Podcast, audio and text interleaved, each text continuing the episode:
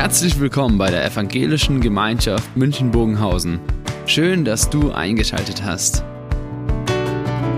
Unser tiefes Anliegen ist, dass die folgende Predigt dich in deiner Situation anspricht, dir eine neue Blickrichtung aus der Bibel schenkt und dass du Gott ganz persönlich begegnest.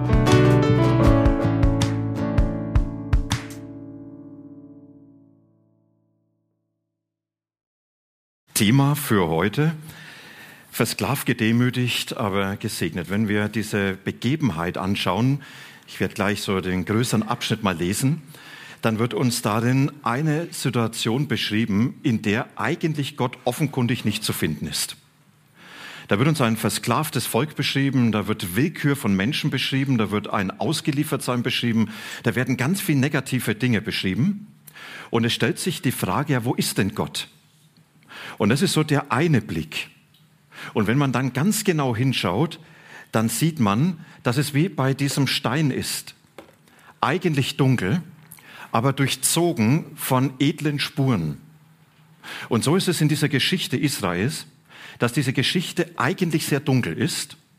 Und wenn man dann ganz genau hinschaut, entdeckt man in diesem Geschehen immer wieder diese Spuren des Segens Gottes wo Gott anfängt, seine Geschichte zu machen und diese Geschichte durch sein Handeln zu prägen. Mitten in dieser dunklen Zeit leuchten diese Spuren Gottes auf. Und ich lese uns einen Abschnitt und da beginnt das zweite Buch Mose, diesen Bericht über diese Geschichte des Volkes.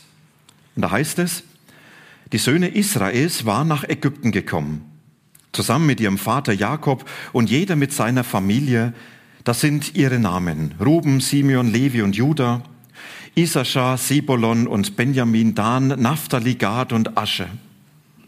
Insgesamt waren es 70 Personen, die von Jakob abstammten.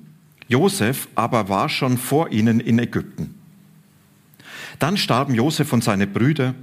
Von der ganzen Generation lebte keiner mehr, doch die Israeliten waren fruchtbar und mehrten sich es wimmelte nur so von Kindern. Sie wurden sehr zahlreich und bevölkerten das Land. Aber dann kam ein neuer König in Ägypten an die Macht. Diese neue Dynastie, die jetzt beginnt. Neue Herrscher. Der wusste nichts mehr von Josef.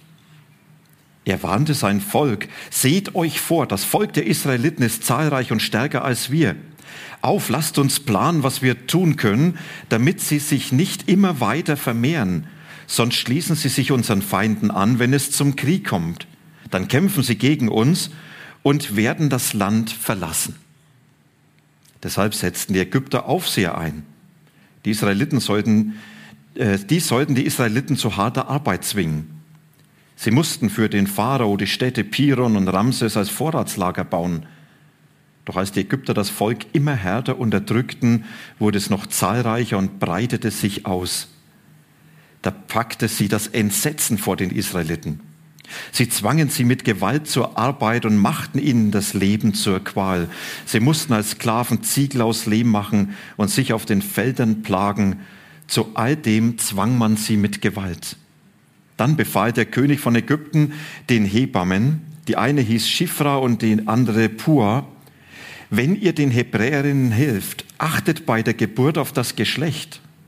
Ist es ein Junge, dann tötet ihn. Ist es ein Mädchen, dann darf es leben. Aber die Hebammen waren Gott gehorsam, deswegen taten sie nicht, was der ägyptische König befohlen hatte. Sie ließen die Jungen am Leben. Da rief der ägyptische äh, König die Hebammen herbei und stellte sie zur Rede. Warum tut ihr das und lasst die Jungen am Leben? Die Hebammen antworteten dem Pharao, die hebräischen Frauen sind nicht so wie die ägyptischen Frauen. Sie sind voller Lebenskraft. Bevor die Hebamme kommt, haben sie schon geboren. Deshalb ließ Gott es den Hebammen gut gehen. So wurde das Volk der Israeliten zahlreich und immer stärker. Weil die Hebammen Gott gehorsam waren, schenkte er auch ihnen viele Nachkommen. Da befahl der Pharao seinem ganzen Volk, jeden neugeborenen Jungen werft in, den Nil. Nur die Mädchen sollen am Leben bleiben. Ein Nachkomme aus dem Stamm Levi heiratete eine Tochter des Levi. Die Frau wurde schwanger, brachte einen Sohn zur Welt. Als sie sah, wie schön er war, versteckte sie ihn drei Monate lang. Länger konnte sie ihn nicht verborgen halten. Deshalb nahm sie ein Kästchen aus Papyrus, dichtete es mit Asphalt und Pech ab, dann legte sie das Kind hinein und versteckte es im Schilf am Ufer des Nils. Seine Schwester blieb in der Nähe. Sie wollte wissen, was mit dem Kind geschah. Da kam die Tochter des Pharao zum Baden an den Nil. Mit ihren Begleiterinnen ging sie so lange am Ufer auf und ab. Sie entdeckte das Kästlein mitten im Schilf und ließ es von ihren Dienerinnen holen. Als sie es öffnete, fand sie ein Kind darin. Sie sah, dass der kleine Junge weinte. Da bekam sie Mitleid mit ihm und sagte, das ist eins von den hebräischen Kindern. Die Schwester des Jungen, die in der Nähe war, fragte die Tochter des Pharao, soll ich zu den Hebräerinnen gehen und dir eine Frau rufen, die gerade stillt? Die könnte das Kind für dich stillen. Die Tochter des Pharao antwortete, ja, tu das. Da ging das Mädchen und rief der Mutter des Kindes. Die Tochter des Pharao trug ihr auf, nimm dieses Kind und stille es für mich. Ich will dich dafür angemessen bezahlen. So nahm die Frau das Kind zu sich und stillte es. Als der Junge groß genug war, brachte ihn sie zu der Tochter des Pharao. Die nahm ihn an als ihren Sohn und nannte ihn Mose. Sie sagte, ich habe ihn ja aus dem Wasser gezogen. Ich glaube, dass es etliche gibt, die sagen, ja, diese Geschichte kenne ich, diese Begebenheit. Wenn wir hineinschauen und sagen, ja, was ist denn jetzt mit diesen ganzen Ereignissen, die uns darin begegnen, dann begegnet uns darin erstmal ganz, ganz wenig an Segen oder das, was wir als Segen nennen. Denn für uns heißt Segen, es ist immer was Gutes. Also ein bisschen platt gesagt, wenn eine Steuerrückzahlung kommt, ist es Segen. Wenn eine Nachforderung kommt, ist es Fluch. Wenn ich gesund werde, ist es Segen. Wenn ich krank bleibe, ist es Fluch. Ja, so haben wir das ganz schnell für uns verortet. Segen ist das Gute und der fehlende Segen heißt, dann ist etwas, was mir fehlt, was für mich belastend ist, was ich mir eigentlich nicht wünsche. Ja, es ist auch Segen, das Gute. Aber Segen und Lasten, Segen und Leid sind kein Widerspruch. Segen, er kann sich gerade dort ereignen, wo das Leben unerträglich wird. Und Segen kann gerade das sein, was ich niemals für mein Leben haben wollte. Segen können Situationen sein, die mich an die Grenzen bringen oder unerträglich sind. Und das wird so schnell nicht als Segen formuliert, weil man da sagt, ja, das ist doch etwas, was nicht gut ist, was ich nicht als gut empfinde. Und wenn man fragt, ja, was ist denn Segen? Ja, Segen ist nicht nur Gutes, sondern das Wort Segen heißt eigentlich etwas Gutes zufügen oder etwas zum Guten wenden. Und jetzt denk nochmal an das Lied, was wir vorhin gesungen haben. Beten für Segen, für Frieden und alles. Und dann gibt es Gott nicht. Und durch diese Erfahrung prägt er etwas in mein Leben hinein, was ich anders niemals erlebt hätte. Bahnt er eine Gotteserfahrung an, die ich nie machen hätte können erlebe ich ihn in seiner Tragfähigkeit, wie ich es nie getan hätte. Beim Vorbereiten habe ich gedacht, was hat mein Leben in den letzten Jahren am meisten geprägt, wo ich sage, das war mir der größte Segen? Wisst ihr, das war meine Krebserkrankung. Und ich danke Gott dafür. Ich danke natürlich extrem, dass er vorbei ist. Aber ich möchte diese Erfahrung nicht missen weil Gott da etwas in mein Leben hineingegeben hat, an Erfahrung, an Hilfe, auch an Tiefe des Glaubens nochmals zu erleben, wie ich sie nie vorher und ich wahrscheinlich auch anders nie erlebt hätte. Und damit jetzt hat er was sehr Gutes zugefügt, auch wenn es extrem schwer war. Und er hat Dinge zum Guten gestaltet und gewendet, auch wenn das Ganze eigentlich Unheil wäre. Und genau das ist, was Segen meint. Segen heißt nicht, Gott schenkt uns die Leichtigkeit des Seins, sondern Gott, er macht aus dem, was ich erlebe, etwas Gutes, er lässt zum Guten mitwirken. Und er wendet Dinge immer wieder dorthin, dass sie dem dienen, was er an Guten für mich bereit hat. Und vor diesem Segen, wenn wir diese Geschichte Israels jetzt betrachten, dann finden wir in diesem ganzen Geschehen verschiedene Segensspuren. Und ich möchte mit euch mal hineinschauen, fünf Segensspuren anschauen und damit auch diese Beziehung zu uns nehmen. Und ich glaube, wir können uns in diesen Segenspuren an Stellen selber verorten mit unserem eigenen Leben. Ja, das Erste, was Gott an Segen dort gibt, sind erfüllte Verheißungen. Dass Gott zu seinem Wort steht, sein Versprechen einhält. Das sagt er dem Abraham, ich verspreche dir, deine Nachkommen, die werden sehr zahlreich sein. Und Gott hält genau diese Erfüllung ein. Ja, er sagt, das habe ich dir versprochen und das wird erfüllt. Und in Ägypten, da war sofort für die Menschen das wie so eine Bestätigung.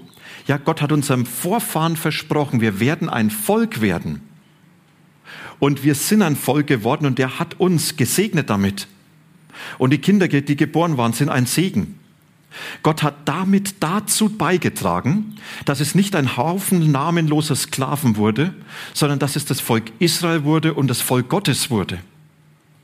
Und damit für die Menschen, ja, was war denn diese Segnung? Ja, Gott, er schenkt uns seine Treue, er schenkt uns die Erfüllung von seinen Versprechen, die er in unser Leben hineingibt.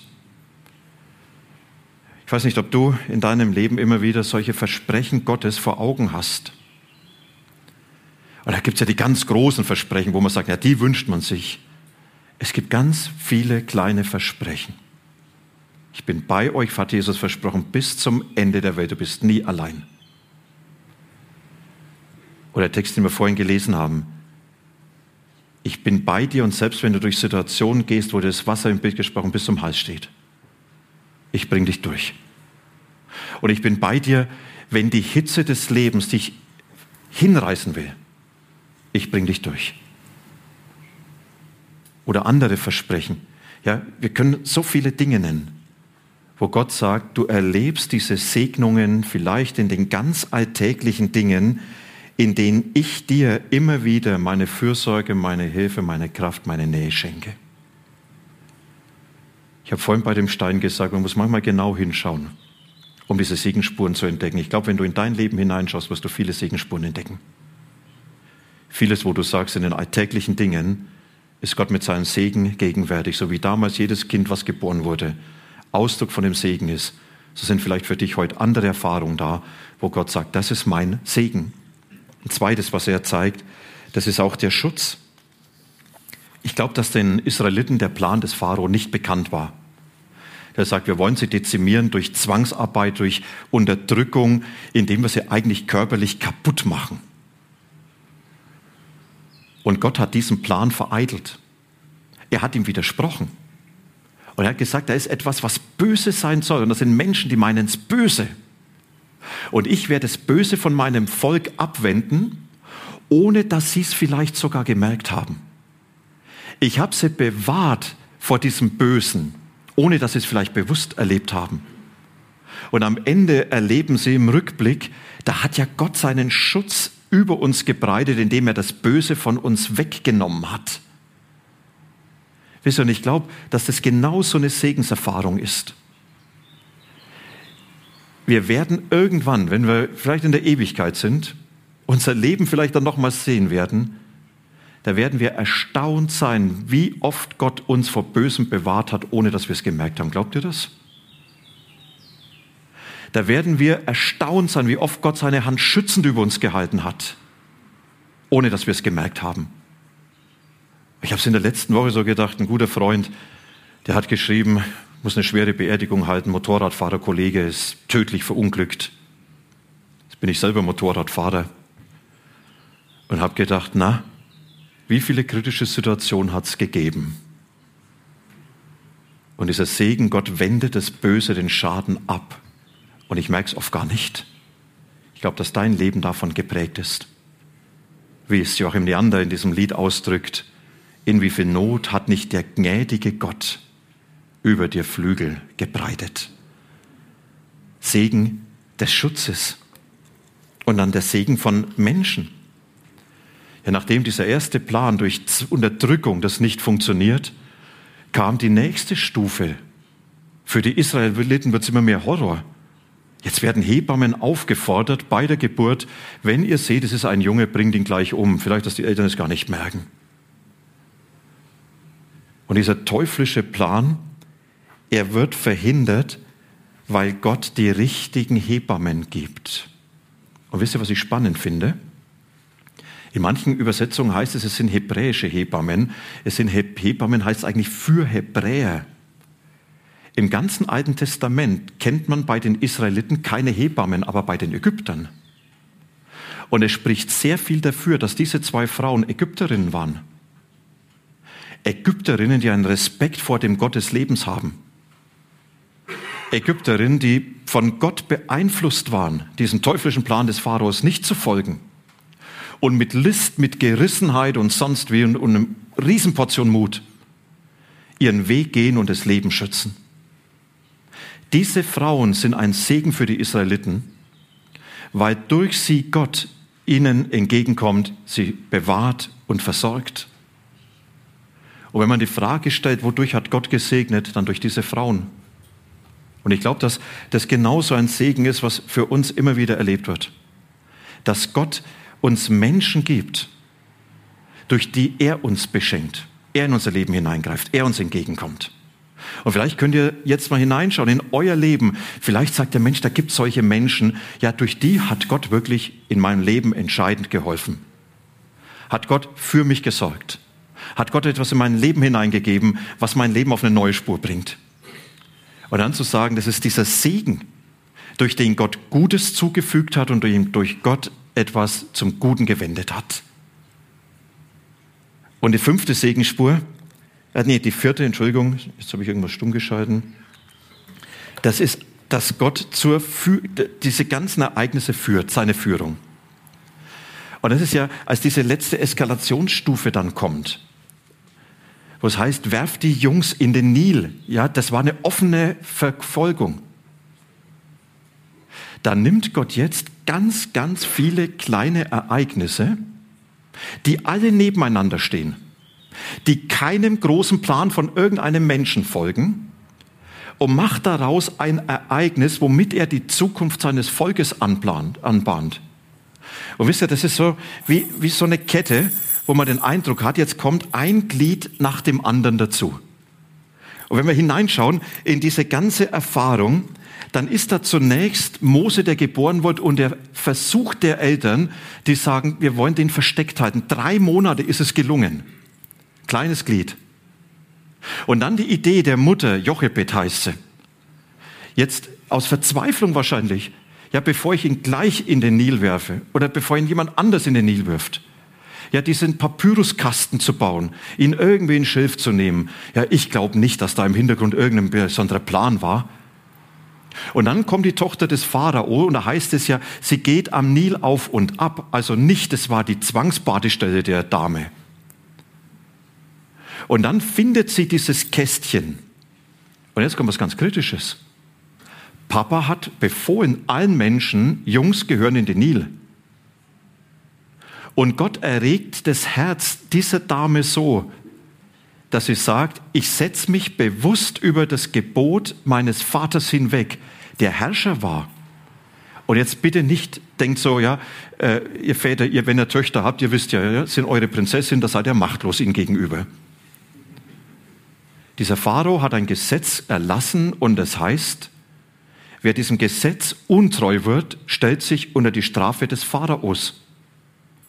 Ich glaube nicht, dass diese Dame, diese Prinzessin gegen den Willen ihres Vaters gehandelt hat, sondern sie hat ihren Vater mit Sicherheit informiert, denn spätestens, wenn sie dann sagt, jetzt zahle ich Alimente, das erste Kindergeld an die Mutter, spätestens dann wird was offenkundig. Und dass Gott sagt, der Pharao duldet es. Und dann Miriam, die Schwester von Mose, die ja wohl deutlich älter war. Hier steht der Begriff für eine heiratsfähige Frau, die dann diese Dame anspricht und sagt, ich kenne eine Amme, die kann für dich stillen, ja, die kann für dich die Pflegschaft übernehmen, damals was übliches. Und die stimmt zu und sagt, jawohl, bekommst sogar noch die Auslagen ersetzt. Und dann Mose, der wohl drei Jahre, vier Jahre zu Hause sein durfte, und dann an den Königshof kommen. Wisst ihr, was das ist? Das ist eine Geschichtsverkettung, wo ein einziges Glied, wenn es schiefgegangen wäre, das Ganze zum Scheitern gebracht hat. Glaubt ihr, sowas hätte ein Mensch sich ausdenken können? Glaubt ihr, das hätte ein Mensch so anbahnen können? Das, was uns hier begegnet, das ist, dass Gott sagt, diese Verkettung der Geschichte liegt in meiner Hand. Und ich bin der Designer, ich gestalte. Weißt du, ich glaube, dass diese Verkettung von Dingen in deinem Leben manchmal von Gott genauso gegeben werden. Und du siehst nur eines, vielleicht diese verzweifelte Mutter, die sagt, bevor mein Kind ertrinkt, vielleicht gibt es noch eine Hoffnung, ich glaube zwar nicht mehr daran. Und Gott sagt, ich gestalte die Erfahrung deines Lebens so, dass am Ende meine Geschichte daraus wird, in der du Gutes bekommst und in der die Dinge zum Guten gewendet werden. Das ist Segen. Und das Letzte, was uns dann begegnet, das ist der kommende Retter. Da wird beschrieben, wie Mose geboren wird. Und dieses Bewahrtwerden von Mose ist der ganz entscheidende Schritt in die Zukunft Gottes für das Volk, in die kommende Befreiung, in die kommende Erwählung, dass es zum Volk Gottes wird, in die große Zukunft dieses Volkes, die bis heute andauert. Und dazu geht Gott mit diesem Retter wieder verschiedene Schritte, wo er sagt, dieser Mose wird von mir Werkzeug, damit er dieser Retter sein kann. Und da begegnen uns im Leben von Mose mindestens drei Ausbildungseinheiten. Die ersten zwei in dem Text. Die erste Ausbildungseinheit war, dass er zu Hause erzogen werden kann im Elternhaus als Israelit. Und da hat er seine Identität bekommen, die ihn ein Leben lang niemand mehr nehmen konnte. Jahre später geht er über das Land und sieht, wie ein ägyptischer Fronknecht einen seiner israelitischen Brüder schlägt. Und dann geht Mose und sagt, was tust du meinen Brüdern an? Das, was in den ersten Jahren geprägt wurde, hat ihn ein Leben lang begleitet. Ich bin einer von denen der Israeliten. Und da hat Gott ihm seine Volkszugehörigkeit gegeben. Und die nächste Ausbildungseinheit war dann am Hof des Pharaos, wo er die Fähigkeit gelernt hat zur Führung von Menschen. In der Apostelgeschichte heißt es, er wurde ausgebildet in aller Weisheit der Ägypter. Ich weiß nicht, wer von euch mal in Ägypten war, diese Tempel betrachtet hat. Es ist so faszinierend, was da für ein Wissen war in dieser Zeit des Mose über Astronomie, über Astrologie, über die ganze medizinische Kenntnis, aber auch über die Fähigkeiten, Volk zu führen, über Politik, über Sonstiges. Und Gott sagt, Mose, du bekommst jetzt eine Schuleinheit im Hof des Pharao, durch das du befähigt sein wirst, dann Jahre später dieses Volk durch die Wüste zu führen, damit es überhaupt am Ziel ankommt. Der Segen des kommenden Retters, den Gott anbahnt für das Volk. Ist ja was Spannendes, dass hier eine ganz starke inhaltliche Parallele zu Jesus ist. Er, der lange angekündigt war. Und als er dann geboren war, sofort in Lebensgefahr war wie Mose, weil da ein wahnsinniger König ist, der die Kinder in Bethlehem töten ließ. Und er dann nach Ägypten ging und dort sicher war. Und er dann aus Ägypten als Geretteter zum Retter wurde. Und wir haben hier für uns diese ganz geniale Erfahrung Gottes, der sagt, ich bin der, der Geschichte gestaltet, damit am Ende mein Handeln für dich erfahren wird. Mein Eingreifen in dein Leben. Wir haben von dem Segen geredet. Manchmal muss man genau hinschauen, um zu entdecken in den alltäglichen Dingen, da beschenkt mich doch Gott, da segnet er, gibt Gutes, wendet zum Guten. Das sind Erfahrungen von Schutz, wo er das Böse abwendet. Das sind Menschen, durch die er in mein Leben hineinhandelt. Da verkettet er Umstände, dass ich am Schluss nur staunen kann, wie er es gemacht hat. Und dann begegnet er mir selber als dieser Retter, als dieser Helfer, der sagt, ich werde dein Leben so gestalten, dass du immer wieder mir begegnest als der, der in deinem Leben gegenwärtig ist, als der Gott, der für dich ist. Das so als große Perspektive, die wir bei Mose hier sehen. Ein Volk versklavt, gedemütigt, aber gesegnet. Wenn du heute in der Situation bist, wo du sagst, ich fühle mich eher gedemütigt, ich fühle mich eher versklavt, ich bin in einer ganz dunklen Situation, dann sollst du das eine wissen. Diese Situation ist durchzogen von Segenspuren. Vielleicht kannst du sie noch nicht sehen. Aber irgendwann wirst du staunen, weil Gott dir Gutes gibt, das du heute noch nicht verstehen kannst. Und weil diese Dinge zu einem Guten zusammenfügt, was du heute vielleicht gar nicht denken kannst. Lasst uns miteinander beten. Vater im Himmel, du bist dieser Gott, der über allem Geschehen die letzte Autorität ist. Und wenn wir hineinschauen in diese Erfahrung von Mose, die uns berichtet wird, dann begegnet uns etwas von deiner Größe und von deiner unfassbaren Gestaltung von Geschichte, von Situationen. Und dann fordert uns das heraus, größer zu denken, als wir überhaupt uns vorstellen können. Dann fordert es uns heraus, dir zu vertrauen, wo wir eigentlich nicht glauben können, dass du was Gutes schaffst. Dann fordert es uns heraus, mit dir zu rechnen, wo wir vielleicht gar nichts von dir sehen. Du bist ein Gott, der uns segnen will, der uns mit dem Guten segnen will, was du für uns bereit hast. Und ich bitte dich, dass du uns damit immer neu beschenkst, dass wir erleben können, wie deine Spuren des Handelns, deiner Gegenwart unser Leben prägt. Wir bitten dich um diesen Segen für uns, für Menschen, die mit uns sind. Wir bitten dich für Menschen, die im Moment in Situationen sind, in denen sie eigentlich nichts zu hoffen haben, in denen sie erleben, wie vieles sie überfordert. Dass du ihnen nahe bist und dass du dich in besonderer Weise um sie annimmst. Wir beten für unsere Welt, die oft so unbeherrschbar scheint. Hör nicht auf, für die Kriegsgebiete zu beten in der Ukraine, an vielen anderen Orten. Herr, schaff du Frieden, erbarm dich der Menschen dort und bestätige das, was die tun, die sich um Frieden mühen. Wir bitten dich, dass du in dieser Welt nahe bist. Wir bitten dich, dass du mit uns bist. Amen.